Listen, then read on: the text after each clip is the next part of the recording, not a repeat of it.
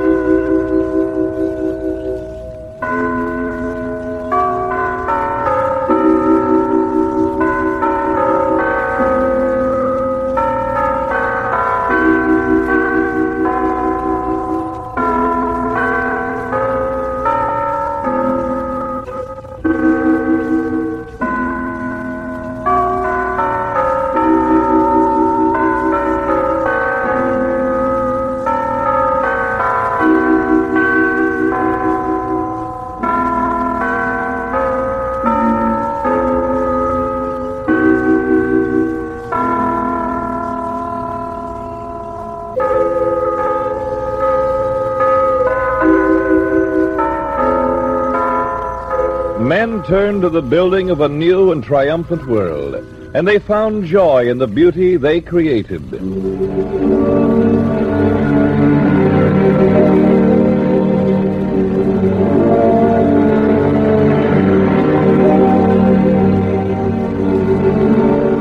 Jacques, too, put his hands and his skill to work, dedicating a part of each busy week to the building of the big cathedral. Jacques was a sculptor, a stone cutter, but in spite of his contribution, he was discontent. Of all the sculpture on the great cathedral, he could think of nothing less inspiring than the figure he had been assigned. Other hands and chisels shaped the likeness of saints and angels. His, the twisted face and form of a gargoyle, crouched against the buttress, hunched and sneering. And to make it all the worse, he had only to lift his head from where he worked, to look up into the face of the Madonna and the child, that the master sculptor of the guild had reserved for himself to do. And Jacques, knowing his own skill, grew bitter with every passing month. Sometimes it seemed to him that the master sculptor had deliberately assigned this gruesome little figure to him, so none would notice that his work rivaled his superiors. And now on Christmas Eve, the Madonna and child were complete, while Jacques' quaint little gargoyle of a hunchback was still unfinished, for waning interest had slowed his hands. And tomorrow, all the people from miles around would come to the cathedral for Christmas Mass. They would admire and exclaim over the Madonna. They would laugh at his half-finished dwarf crouching into the stone. But then, this was no time to dwell upon such things, and so Jacques wrenched his mind into the present and the laughter of his children around him, and gaily he joined in their Christmas games until it was time for telling the old, old story again. Jacques smiled across at his wife Yvonne as the children gathered close about him. Again, as in Christmases past, he told the story of the child in the manger. So you see, children, he concluded softly, how each brought his own gift to the Prince of Peace. While the wise men brought gold and incense, the shepherd brought only a lamb. But each gift was equally welcome. It is not what you give to the Prince of Peace that matters. It is only that it must be given from a full heart. Sleepily, the children trudged off to bed, and Jacques stared moodily into the fire until Yvonne's soft touch on his shoulder roused him. You are troubled? she questioned softly. You heard what I said, that the gift must be given only from a full heart, and yet my own services to the Prince of Peace have been given with bitterness, niggardly, and stingily. A man should live by what he teaches his children, if he expects them to accept his guidance. I must make amends this very night. If I hurry, I can erase the last sign of my bitterness and envy before morning. And soon the sound of his hammer and chisel rang out, in the silent, frosty night from the cathedral. A light touch there, and the scowl on the dwarf's face was smoothing into crinkles of laughter. A skillful cut here, and the leer became an engaging, lopsided grin. The droop of an evil eyelid became a sly wink. Finally, Jacques rose to look at his work. He saw not an evil, crouching form, but a dwarf jester, defying with laughter the fate that had twisted his own back. So engaging, so gay was the little fellow that Jacques smiled back at him. And then he noticed that it now seemed that the little dwarf looked up directly at the Madonna above. What an idea. A jester dropping a wink to a Madonna. Jacques, feeling a bit apologetic, looked up at her too, and almost dropped his chisel in surprise. By daylight, she had been perfection itself, beautiful, aloof, perhaps just a bit cold and unfeeling. But now it seemed, as she held her child and looked down at the jester, that her lips were softened with laughter. Jacques shook his head. A man got strange ideas by moonlight, or when he was cold and tired. He would have just time to get home for breakfast before Mass if he hurried. And by daylight, things would look normal again. But when, with his family in tow, Jacques came back to the cathedral, he found a great throng gathered beneath the Madonna. There were hushed whispers, softened by tender smiles, and the master sculptor was surrounded by bishops and lords, all congratulating him, up frightened by the unreality of it all. Jacques looked at his wife's face. Of the smile, where Clister was tugging his sleeve. Here, he said, is the man you should congratulate. I see your stone cuttings on the ground. You worked last night. Yes, you worked a miracle. Where I left the Madonna cold as the stone from which she was carved, I find a Madonna tender, human, and wise as the one who knelt beside a manger in Bethlehem. Let me be the first to recognize and praise the master touch. You have given the richest gift of all. As though repeating an echo of words heard before, Jacques said slowly, Who gives all he can, gives the richest gift of all. And slowly, too, his eyes sought the little dwarf figure on the buttress. And there it was, lopsided grin and sly little wink, looking up at the Madonna and her child, for all the world, as though it knew a most amusing secret.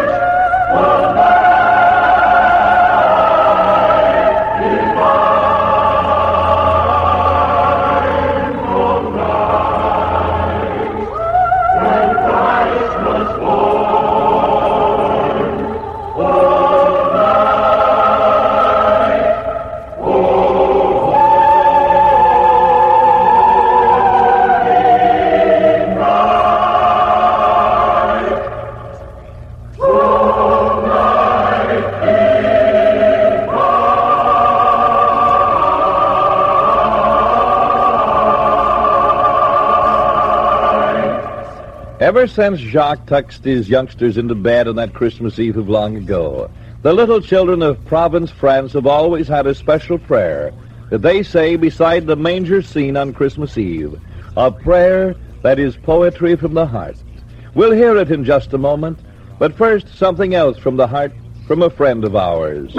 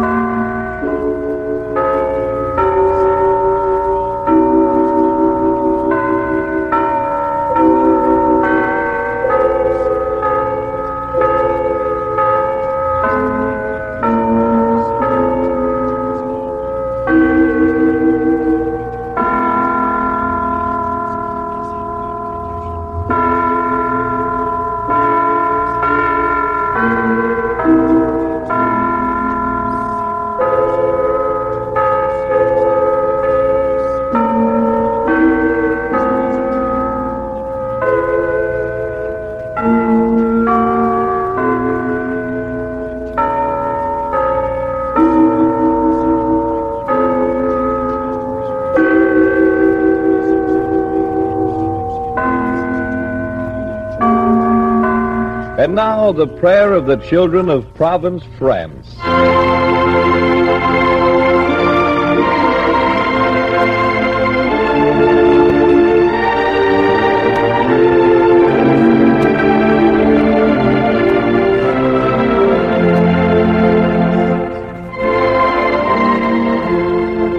Little Jesus of the crib, give us the virtues of those who surround you. Make us philosophical as the fisherman, carefree as the drummer, merry in exploring the world as the troubadour, eager for work as the bugler, patient as the spinner, kind as the ass, strong as the ox which keeps you warm. Give us the sacred leisure of the hunter. Give us also the desire of the shepherd for earthly things, the pride of the trade of the knife grinder and the weaver, and the song of the miller. Grant us the knowledge of the magi, the cheerfulness of the pigeon, the impulsiveness of the cock, the discretion of the snail, the meekness of the lamb. Give us the goodness of bread, the tenderness of the wild boar, the salt of the haddock, and the good humor of old wine, the ardor of the candle, and the purity of the star.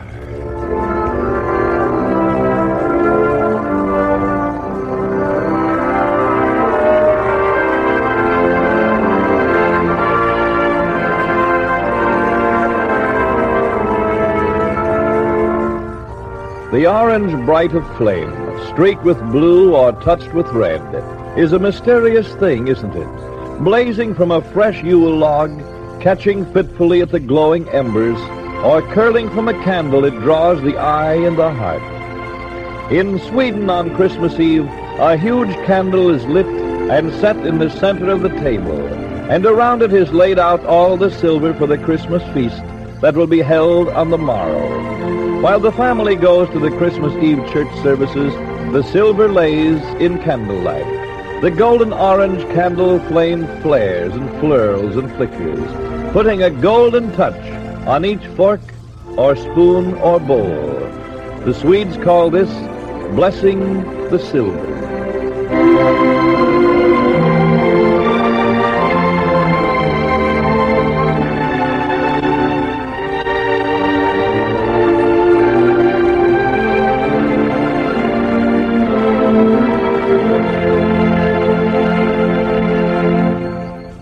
And now, speaking of candlelight blessing the silver, Christmas shoppers find it's quite a blessing to find these days a helpful friend like this one of ours.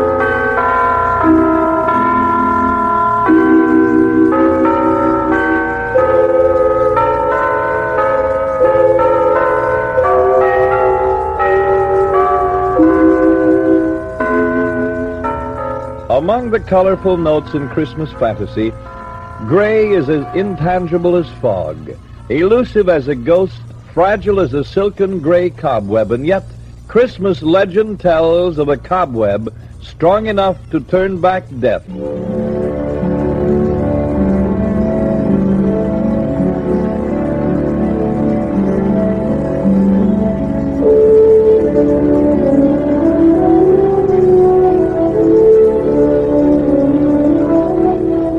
Story goes that as Joseph fled with his little family from Bethlehem, soldiers searched for them everywhere, and it seemed almost inevitable one day the paths of the little fleeing family and the course of Herod's cavalry crossed. Joseph saw the mounted soldiers even before they saw him, but he had little hope of escape. Mary and the child rode a patient but slow little donkey. The soldiers would see them in a moment, and catching them then would be easy. But he tried. He turned out of the valley over a low ridge, and his heart fell. He had chosen a small canyon walled in on every side. And worst of all, he could hear horses galloping and soldiers shouting. They had been seen. To go out of the canyon was death. To stay there, death too. But he would postpone it if he could. Perhaps he could still save Mary and the child, he thought, spotting a crevice in the rock wall. He led the little donkey hurriedly across the open space, just large enough for the little donkey to squeeze through. And beyond the narrow cleft, the crevice opened into a cave. Quickly he led Mary and the child in, and then the patient little beast that had carried them so far. Joseph himself stood just inside the crevice, holding his staff. In such small quarters could hold off many with swords. Outside, horses' hooves clattered near, and Joseph heard one shout, They must be here. Where could they go? They're here someplace, I'll lay to that. Brush crashed and crackled. Rocks clattered and rolled as the soldiers searched every bush and cranny. And Joseph, staff in hand, waited for what he knew must come. At last, the footsteps approached the cave. He braced himself and waited. Hey, the soldier yelled, here's a likely spot. Wonder how we overlooked it. Other soldiers came on the run. Look, cried the first, a crevice in the rock runs back far enough to hide a dozen fugitives. Sure, said another, laughing. Sure it does, you idiot. But it's one place we don't have to search. No one has passed that entrance for at least a day or more. See, look at this. You ought to learn to use your head and save your feet. The soldiers laughed uproariously, and, to Joseph's amazement and relief, they went away. When the search died down, Joseph himself went out, cautiously to be sure all was safe. He was still wondering why the soldiers had turned back when he and his family were almost discovered. But he found the answer easily. The whole mouth of the rock crevice was spun with a delicate spider web. Some busy spider had done a day's work in a matter of moments, and out of silk had spun a web strong enough to turn back death.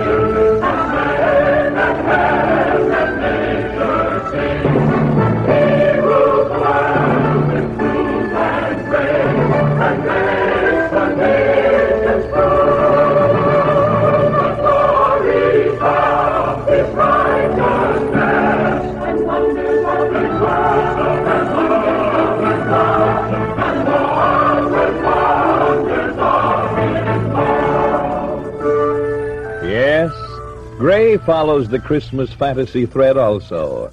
Things need not look gray or thready or gloomy for you when you visit this friend of ours.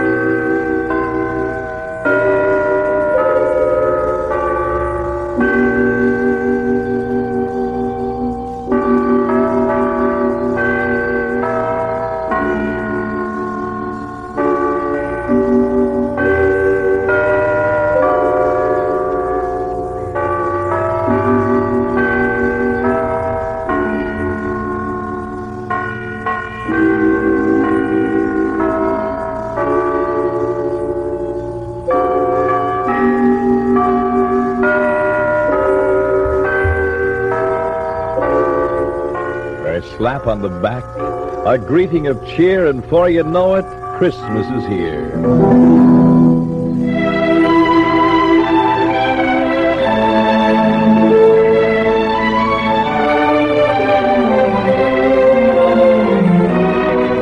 The odor of turkey in the air, the voices of children everywhere.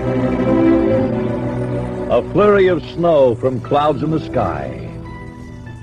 A tinkle of sleigh bells passing by. A roaring log and a fire bright with warmth and welcome in its light. A tender thought for the days of yore, so quickly gone to come no more. A lighted tree as the daylight fades, and evening gently draws her shades. The tired child with a sleepy yawn, and before you know it, Christmas is gone.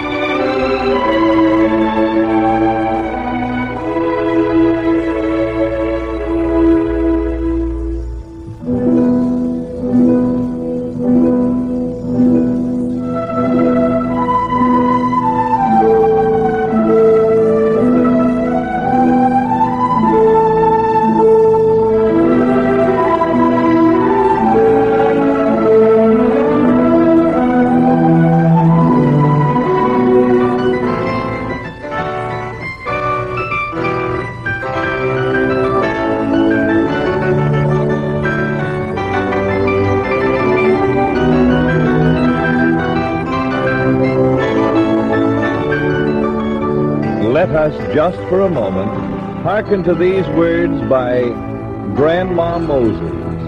Not long ago, this famous grandmother who took up painting in her late years said, The world seems to be changing from what it was when I was young. There seems to be so much trouble, but why should it be? We are here such a short time. Why shouldn't there be better understanding? We have plenty of land and could have all the comforts of our needs. If we would only do the gleaming, Christmas would not be just one day, but by Christian living could be every day of our lives in this, our land of plenty.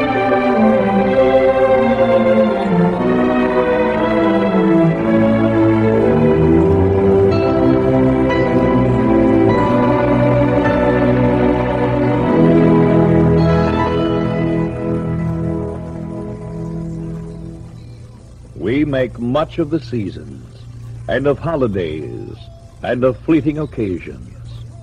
We make much of the year's ending and the year's beginning, as though the stroke of midnight, by some strange alchemy, transformed the world and all the universe. But with all the changing times and the seasons, there are in the heavens those things which change not, those things which are eternal.